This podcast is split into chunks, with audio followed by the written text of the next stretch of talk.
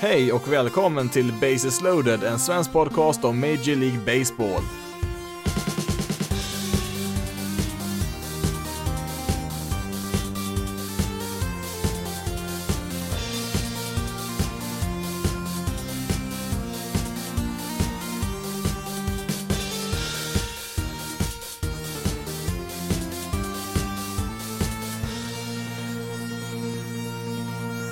Hej och välkommen tillbaka får vi säga till Bases loaded, en svensk podcast om Major League Baseball. Det var ju ganska länge sedan jag spelade in här nu, men eh, nu är det ju äntligen dags för Opening Day 2020. Närmare bestämt här på, på torsdag den 23 startade, eller ja, rättare sagt för oss här i Sverige blir ju natten mot fredag då som, eh, som det startar då. Det är ju Yankees mot National som spelar första matchen där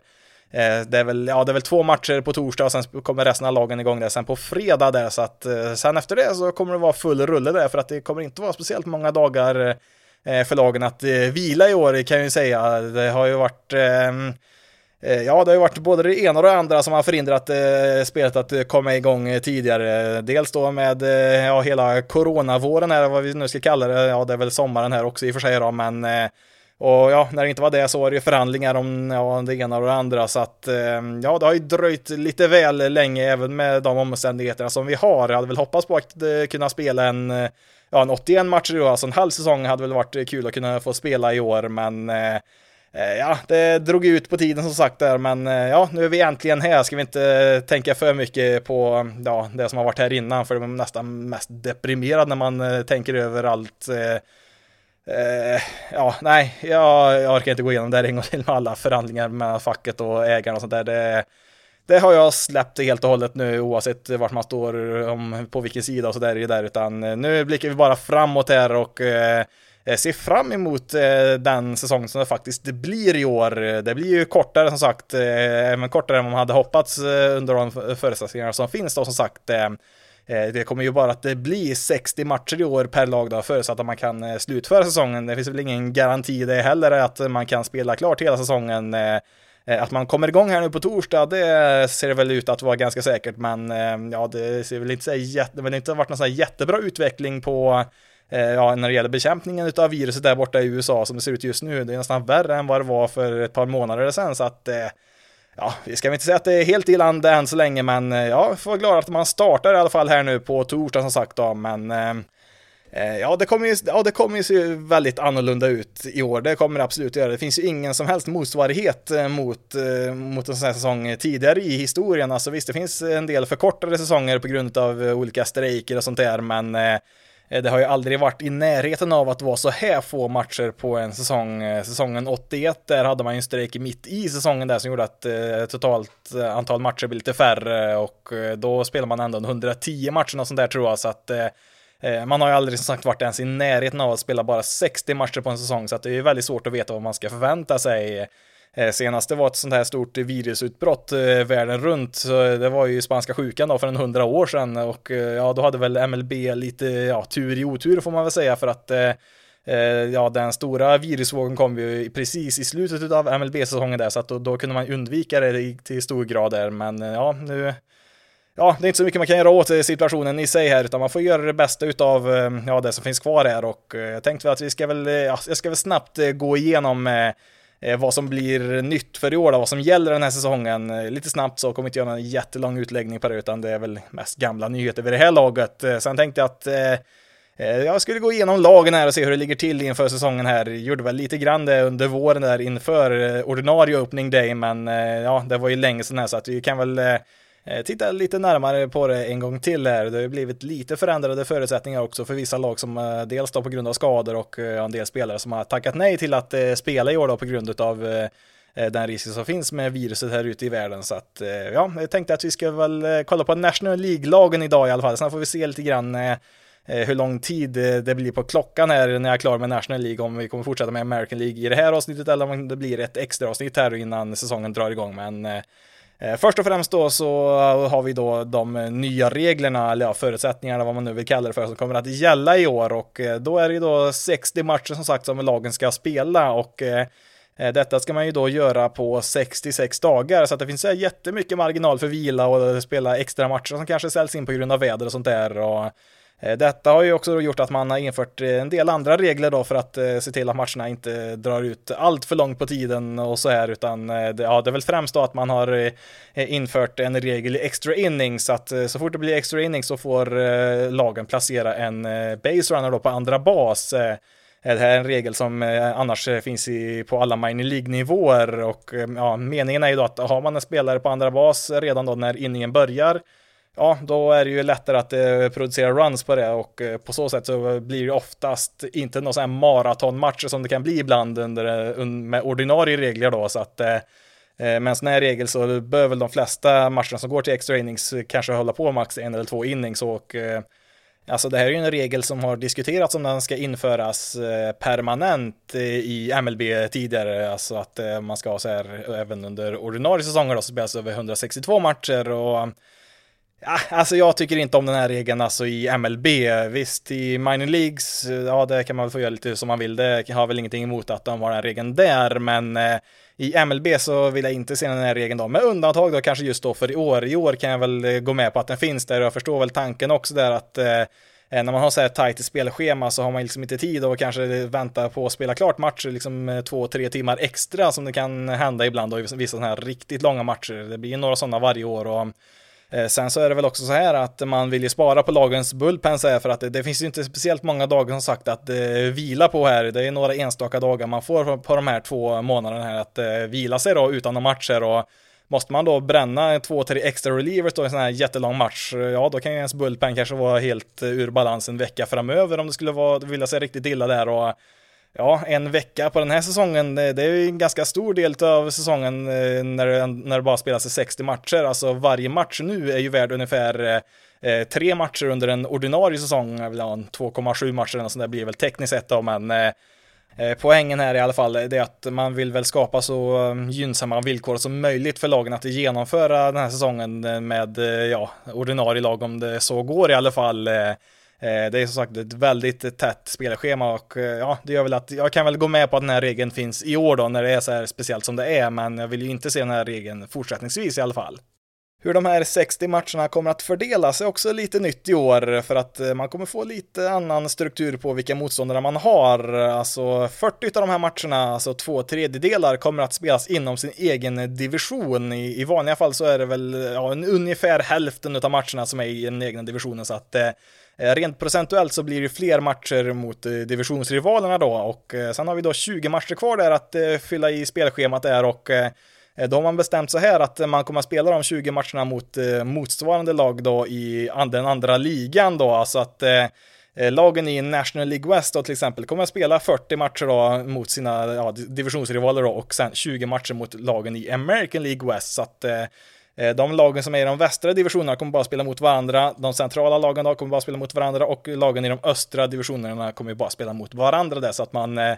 ja, drar ner på resorna helt enkelt, vilket, ja, det finns väl en viss logik i det såklart med världen som den ser ut idag, att dra ner på resorna såklart och bara spela, ja, regionala matcher säger man väl, men eh, Sen är det väl så här också att eh, när vi kollar på framförallt den västra, de västra divisionerna där så är det ju ganska långa avstånd ändå. Alltså en flygresa från Houston till Seattle, det är ungefär som att flyga från Stockholm till Iran, så att det, är inte några jättesmå avstånd som det har att göra om eh, eh, för alla lagen här, utan ja, framförallt i centrala divisionerna där är det väl ganska tätt och ja, även i östra divisionerna ligger de flesta lagen ganska nära varandra då. Det är ju Eh, Florida-lagen där, de ligger ju lite avsides där såklart. Eh, de, ja, de har väl Atlanta hyfsat nära där, men eh, ja, den längsta resan, om vi säger så här då, i, den, i de divisionerna där i öst så är det ju då New York till Miami som motsvarar Ja, om vi utgår från Stockholm menar så är det som att flyga samma distans som till, ja, någonstans i Balkan hamnar det då, så att det, det, det är såklart ingen jättekort resa det heller, men ja, Eh, man, man, har ju löst det så gott det går ändå, det har man ju gjort. Alltså man spelar så regionalt som det går. Sen är det ju så att eh, den västra delen av USA är ju mindre befolkad än vad den östra är, så att det, det är klart att eh, avstånden blir lite längre där, inte så lite i och för sig då. Vi kan säga så här att eh, de västra divisionerna, de två motsvarar hela västra halvan av USA, samtidigt som att eh, Eh, den centrala och östra divisionerna där, alltså fyra divisioner, de delar på eh, den andra halvan då, alltså den östra halvan utav USA, så att det, det är ju lite snedfördelning så, men det, ja, det har ju helt enkelt med att göra att det är mindre eh, befolkning i väst helt enkelt som gör att det blir längre avstånd. Vi har ju även då liksom Denver och Phoenix ligger också lite avsides jämfört med andra lagen där. De ligger inte bara på västkusten där så att eh, Eh, ja, det är bara att gilla läget helt enkelt. De slipper i alla fall de här kust till kust-resorna då, så att eh, det är ju först i slutspelet som man kan liksom få, kanske få flyga från New York till Los Angeles eller vad det nu kan vara. Så att eh, ja, det är så läget ser ut i alla fall och ja, det är ju samma förutsättningar för alla lagen så sett och sen är väl vissa divisioner starkare än andra så att helt lika blir det väl inte heller men ja, det, man har väl gjort så gott det går här helt enkelt får vi ändå säga. Förutom 60 matcher så kommer man även att eh, få välja ut 60 spelare att eh, använda i år, eller ja, rättare sagt registrera 60 stycken spelare som finns tillgängliga för spel. Alla de här spelarna kommer inte få spela, men eh, det kommer vara så här i alla fall att inledningsvis, de första två veckorna på säsongen så kommer varje lag att få plocka med sig 30 spelare till varje match som de får använda. Eh, efter de två veckorna är över så minskar man sen till att man får använda 28 spelare och sen efter två veckor till där då så får man eh, ha 26 spelare då som eh, är ordinarie antalet här. Eh, tanken här är ju då när det gäller först och främst att man får börja med 30 spelare, det är att eh, ja, man får en kortare försäsong nu som man genomgår just eh, precis här och nu då, så det gör att man vill ha några extra spelare tillgängliga där för att en del, eller ja, de flesta spelarna kommer inte vara riktigt 100% i matchform då Eh, som de är inför en ordinarie opening day då som gör att man kanske behöver några extra spelare, kanske framförallt några extra pitchers där som kanske inte riktigt kan kasta lika många innings eh, som de eh, kan göra efter en ordinarie spring training så att eh, man väljer då att eh, ja, ha lite extra platser där som gör att man ska kunna ja, undvika skador och så, liksom man inte kör slut på alla spelare direkt här nu va, för att man har som sagt inte fått eh, ladda upp exakt lika mycket som man gjort det tidigare då. Eh, och ja, sen är det som sagt tanken att man ska minska tills man kommer ner till 26 då som vanligt. Så att det är en temporär åtgärd om man säger då. Men när det gäller den här, de här 60 spelarna då så är det ju så att eh,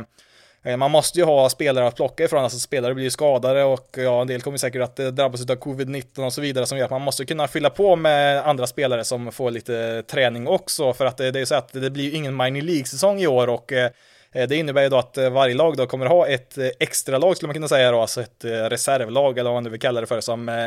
eh, tränar på en annan ort då än eh, MLB-laget då, som håller igång liksom och får lite matchträning då i internmatcher och sånt där, så att de är lite grann igång där och liksom kan komma in i spelet lite lättare då än en spelare som bara sitter still och inte gör någonting.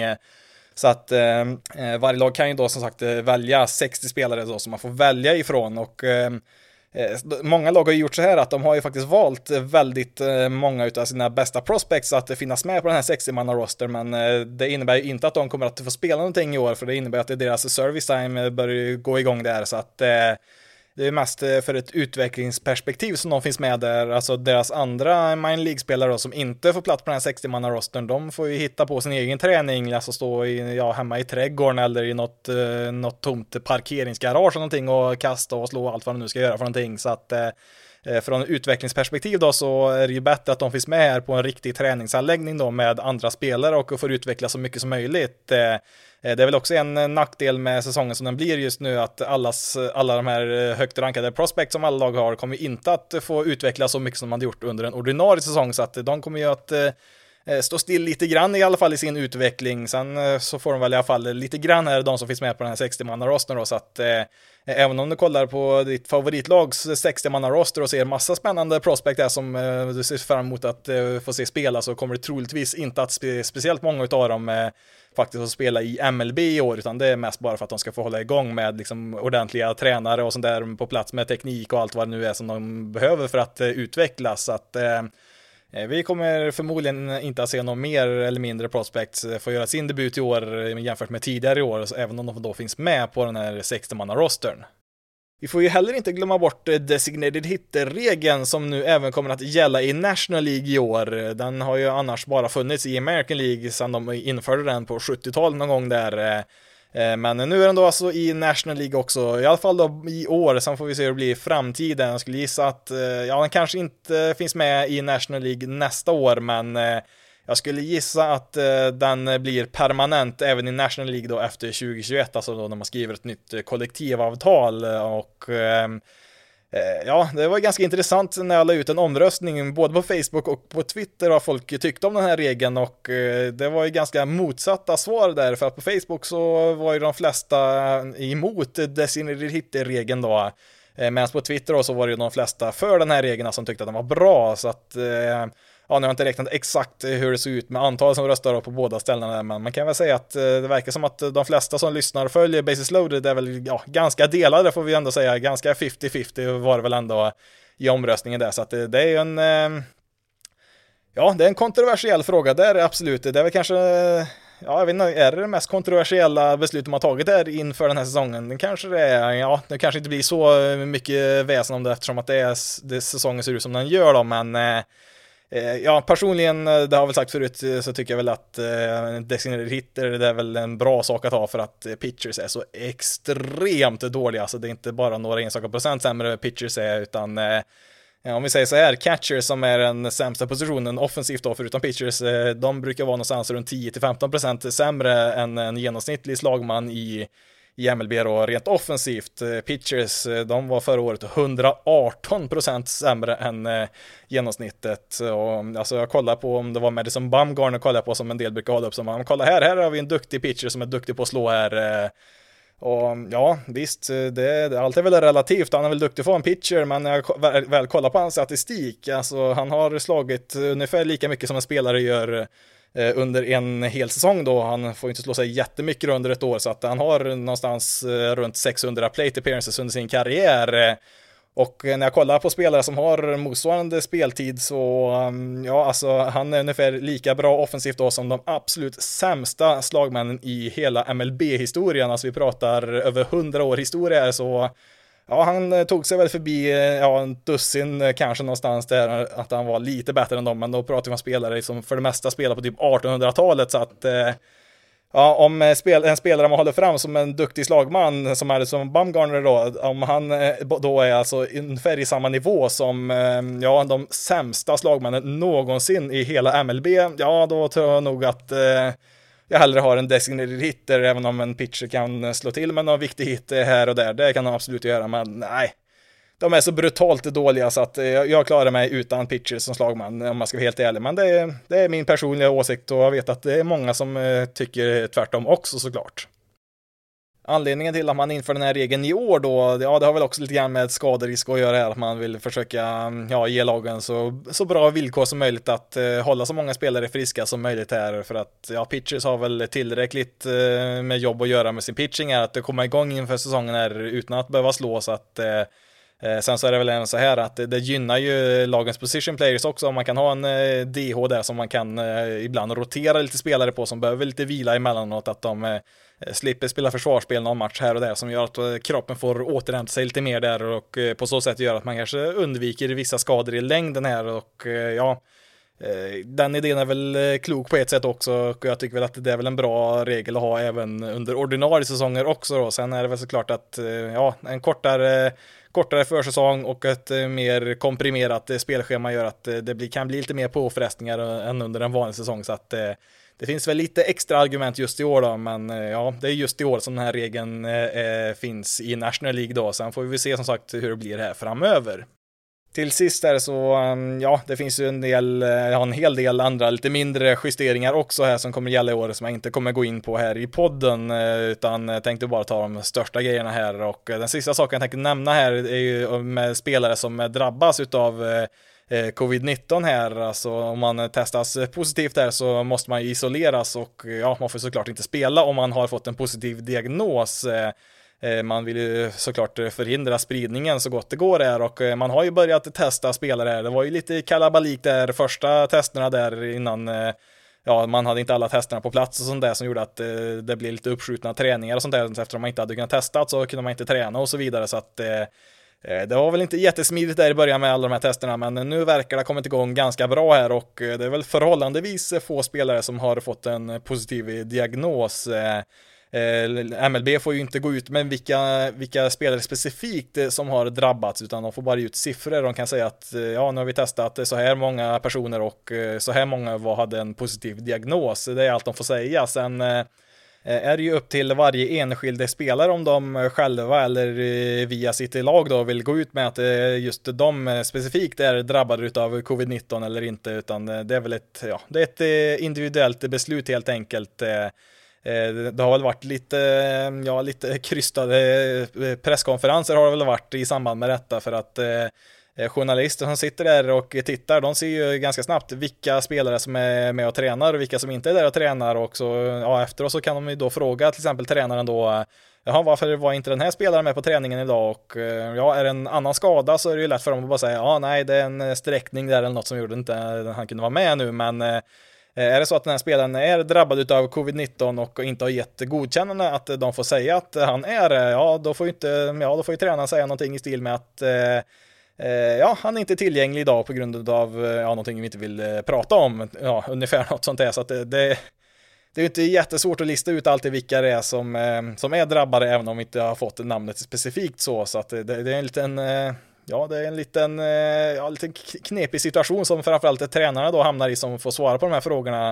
Eh, även fast de då inte alltid får eh, ja, ge ett rakt svar, så även om de vet svaret så får de inte ge ut det för att det är som sagt varje individs rätt att ja, bestämma om de vill att det ska bli allmänt känt eller inte. Eh, sen är det så här då att när säsongen väl drar igång då så, så, är det ju så här att om en spelare då testas positivt då så sätts ju den i karantän då och hamnar på en speciell lista då, alltså inte en vanlig injured list utan de placeras då utanför laget också så att som gör att man då kan kalla in ersättare då. Och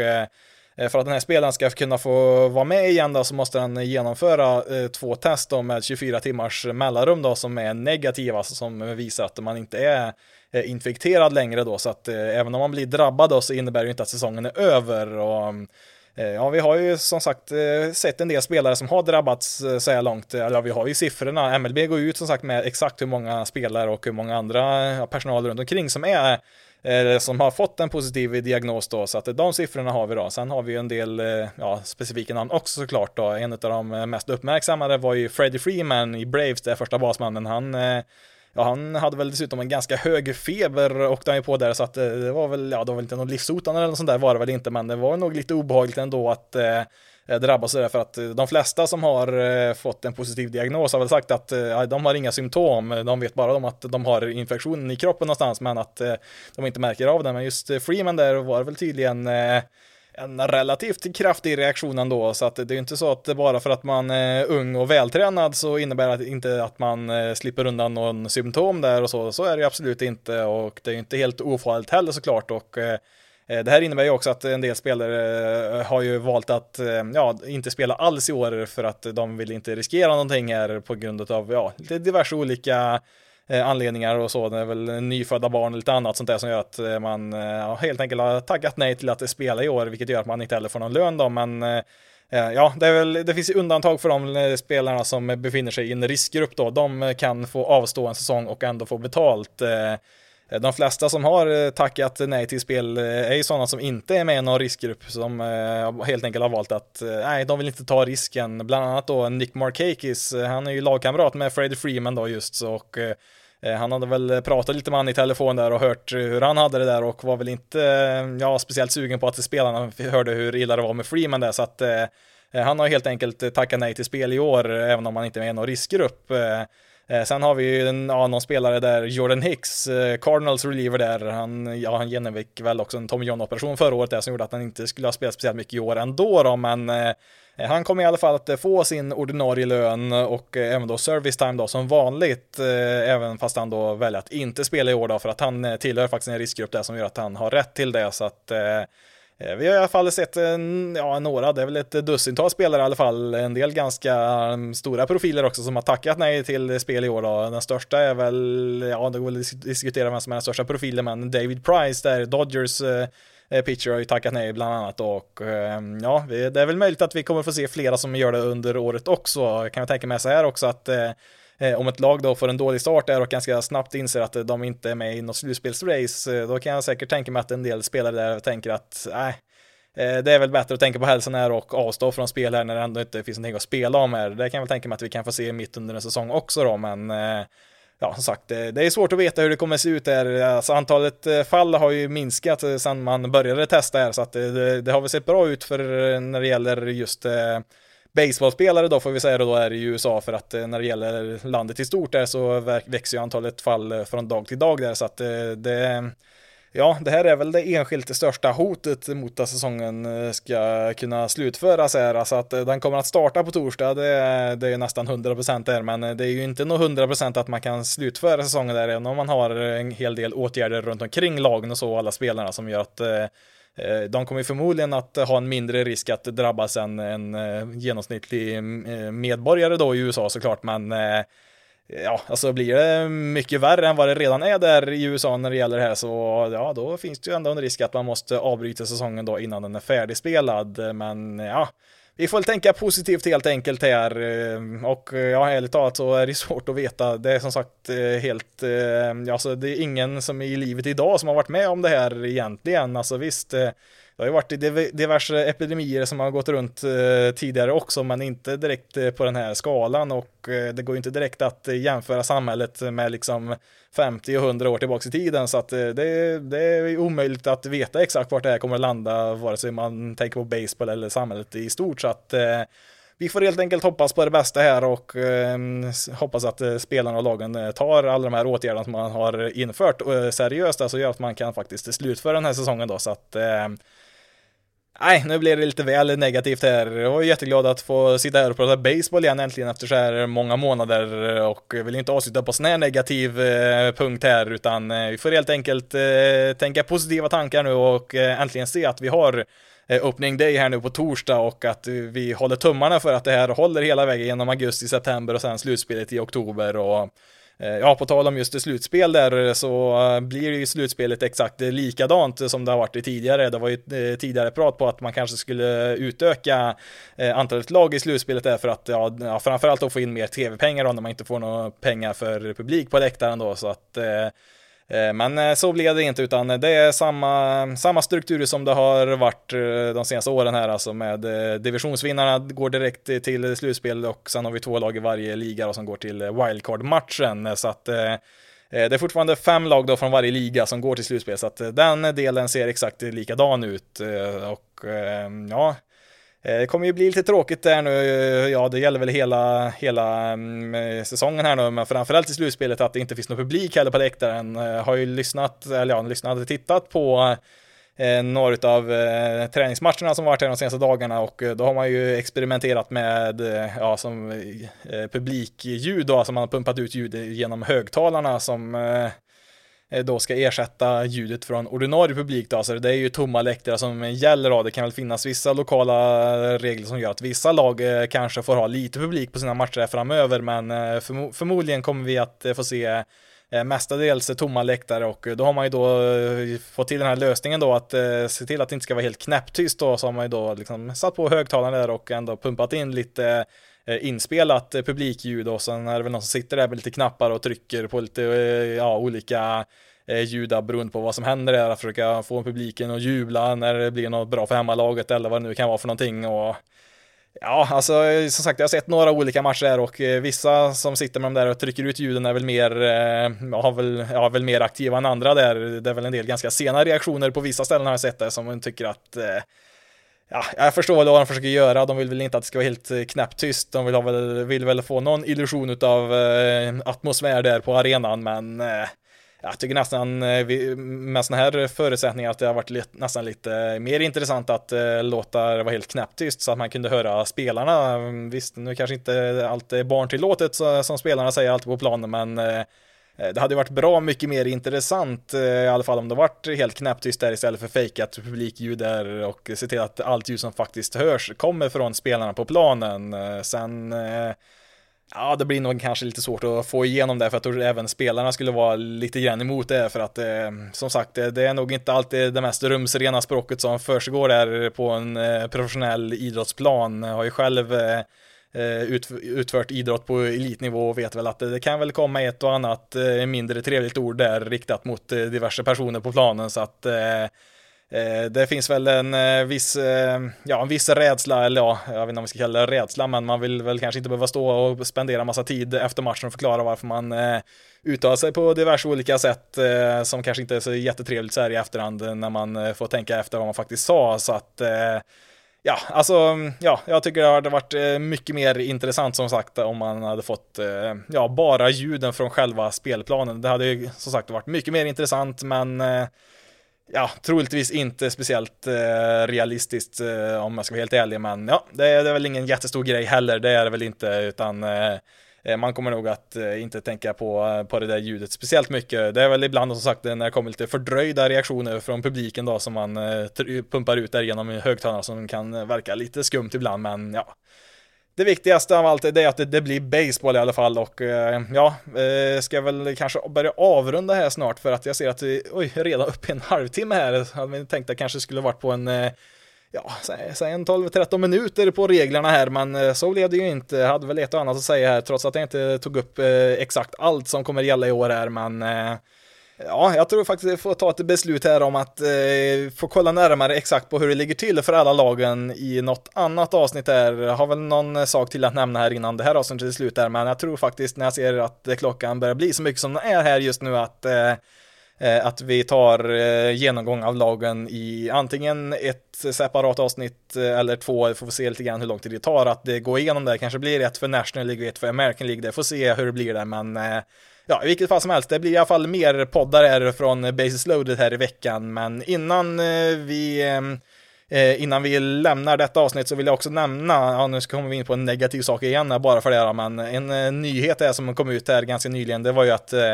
eh, Toronto Blue Jays, eh, de kommer inte att få spela i Kanada i år, eh, utan eh, de får hitta något ställe i USA att spela för att eh,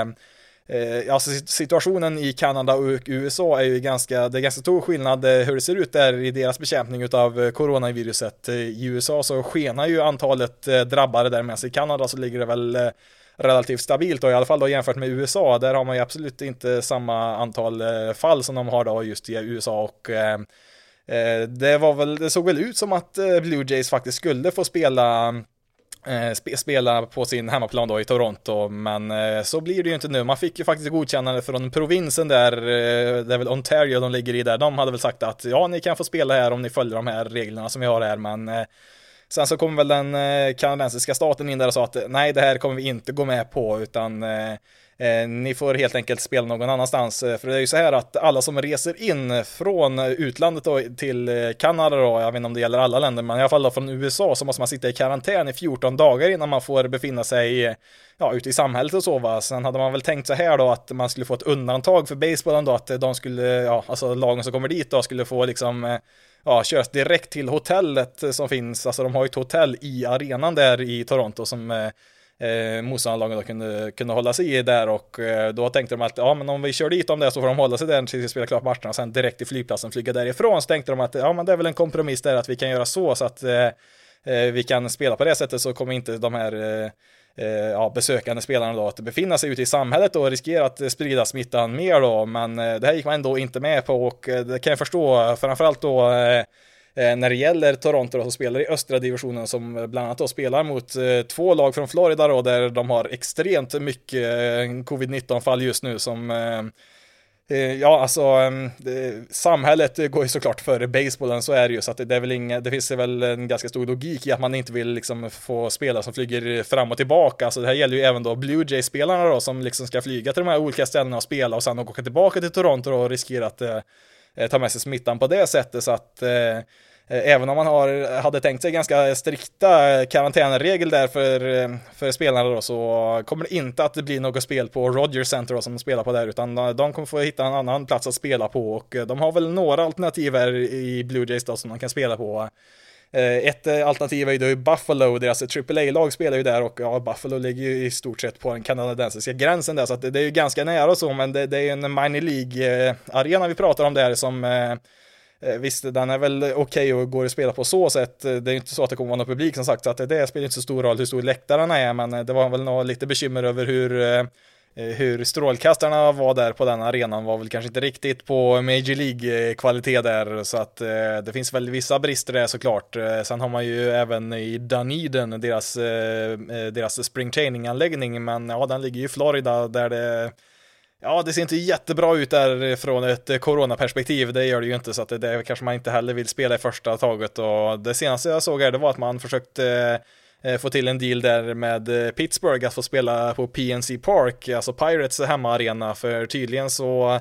eh, passar de här två lagens spelscheman varandra ganska bra där, alltså när Pirates har hemmamatch så har Blue Jays ofta bortamatch och tvärtom. Det var väl några krockar var väl absolut där, men tydligen gick det väl att lösa de flesta matcherna där om de kunde få spela där, så att det är väl ett alternativ också och det verkar väl som att Eh, Blue Jays vill spela på just en Major League-arena, för det, det, blir lite en annan sak att spela på en sån här stor arena jämfört med en liten spring training-arena som liksom kanske har ett etage eller något på sina läktare där jämfört med en eh, ja, en mastodont-arena då som de här Major League-arenorna är då. Det, det blir lite annorlunda, det, så är det ju såklart. Eh, så att vi får se lite grann vad lösningen blir där för Blue Jays, men de kommer inte att få spela i Kanada i alla fall, det vet vi där, men Ja, nu hamnar vi där igen på lite mer negativa sidan utav allting här och visst, eh, det är väl kanske naturligt när det finns så mycket negativt i världen just nu som det ser ut. Eh, det är väl svårt att undvika, men eh, Eh, vi får återigen eh, gå tillbaka till den här positiva känslan av att baseball är tillbaka förhoppningsvis eh, de närmaste tre, ja, tre och en halv månaderna som är kvar här på den här säsongen i alla fall. Sen får vi se vad som händer därefter och ehm, ja, en annan positiv sak det är väl att det blir väl mer basis loaded i alla fall då för att eh, det blir minst ett, kanske till och med två avsnitt till den här veckan förhoppningsvis då innan eh,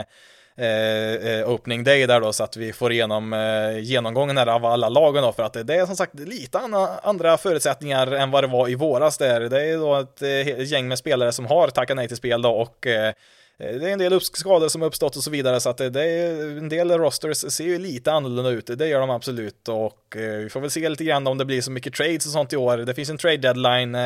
31 augusti då, alltså efter halva den här säsongen då, lite drygt där som Eh, Eh, ja, vi får väl se hur mycket trader det blir för att det, det, är ju bara en, eh, ja, 27 dagar efter den trade deadline då kvar på säsongen då efter det så att det är inte jättemycket tid man eh, får de här spelarna för då när man tradar dem på deadline där så att det blir väl nog inte riktigt lika aktivt det som eh, som det brukar vara med trader och sånt. I normala fall så är det väl 31 juli som gäller som trade deadline då under en ordinarie säsong då men nu blir det då i augusti då eftersom att Eh, Eh, ja, så det är ju snart, ja det är tio dagar kvar till eh, 31 juli så att eh, man får ju skjuta fram den helt enkelt där och mm, ja. Men i alla fall, vi, vi sparar det till ett annat avsnitt där, eller ja, rättare sagt nästa avsnitt när vi går igenom en, ja vi får se då om det blir ett avsnitt för alla lag eller om det blir ett för National League och ett för American League. Får helt enkelt se som jag gjorde idag hur lång tid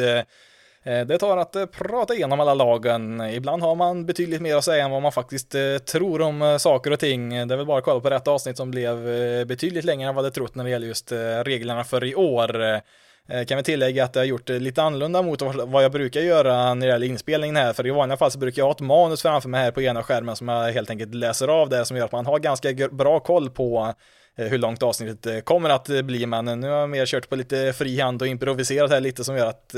ja, det blir väl ett och annat sidospår här och när man inte har spelat in ett avsnitt på länge så blir det väl att man har hållit inne en och annan sak man vill få ut här så att, ja, det blir lite extra helt enkelt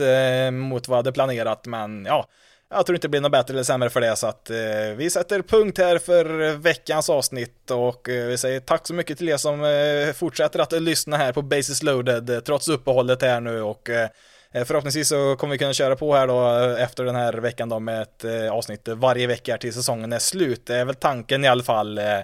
Eh, du kan ju också följa Basis Loaded på Twitter och eh, Facebook och Instagram. Eh, då letar du upp basisloaded.se, går även jättebra att ställa frågor och sånt där. Du kan även mejla till basisloaded.se gmail.com Eh, som sagt, eh, det kommer eh, mer poddar i veckan här då om alla lagen då, hur det ser ut inför säsongen. Men tills dess då så får vi säga tack för den här gången. Mitt namn är Jonathan Fabri. Tack så jättemycket för att du valde att lyssna på rätt avsnitt av Basis loaded. Ni får ha det så bra där ute, så hörs vi i nästa avsnitt.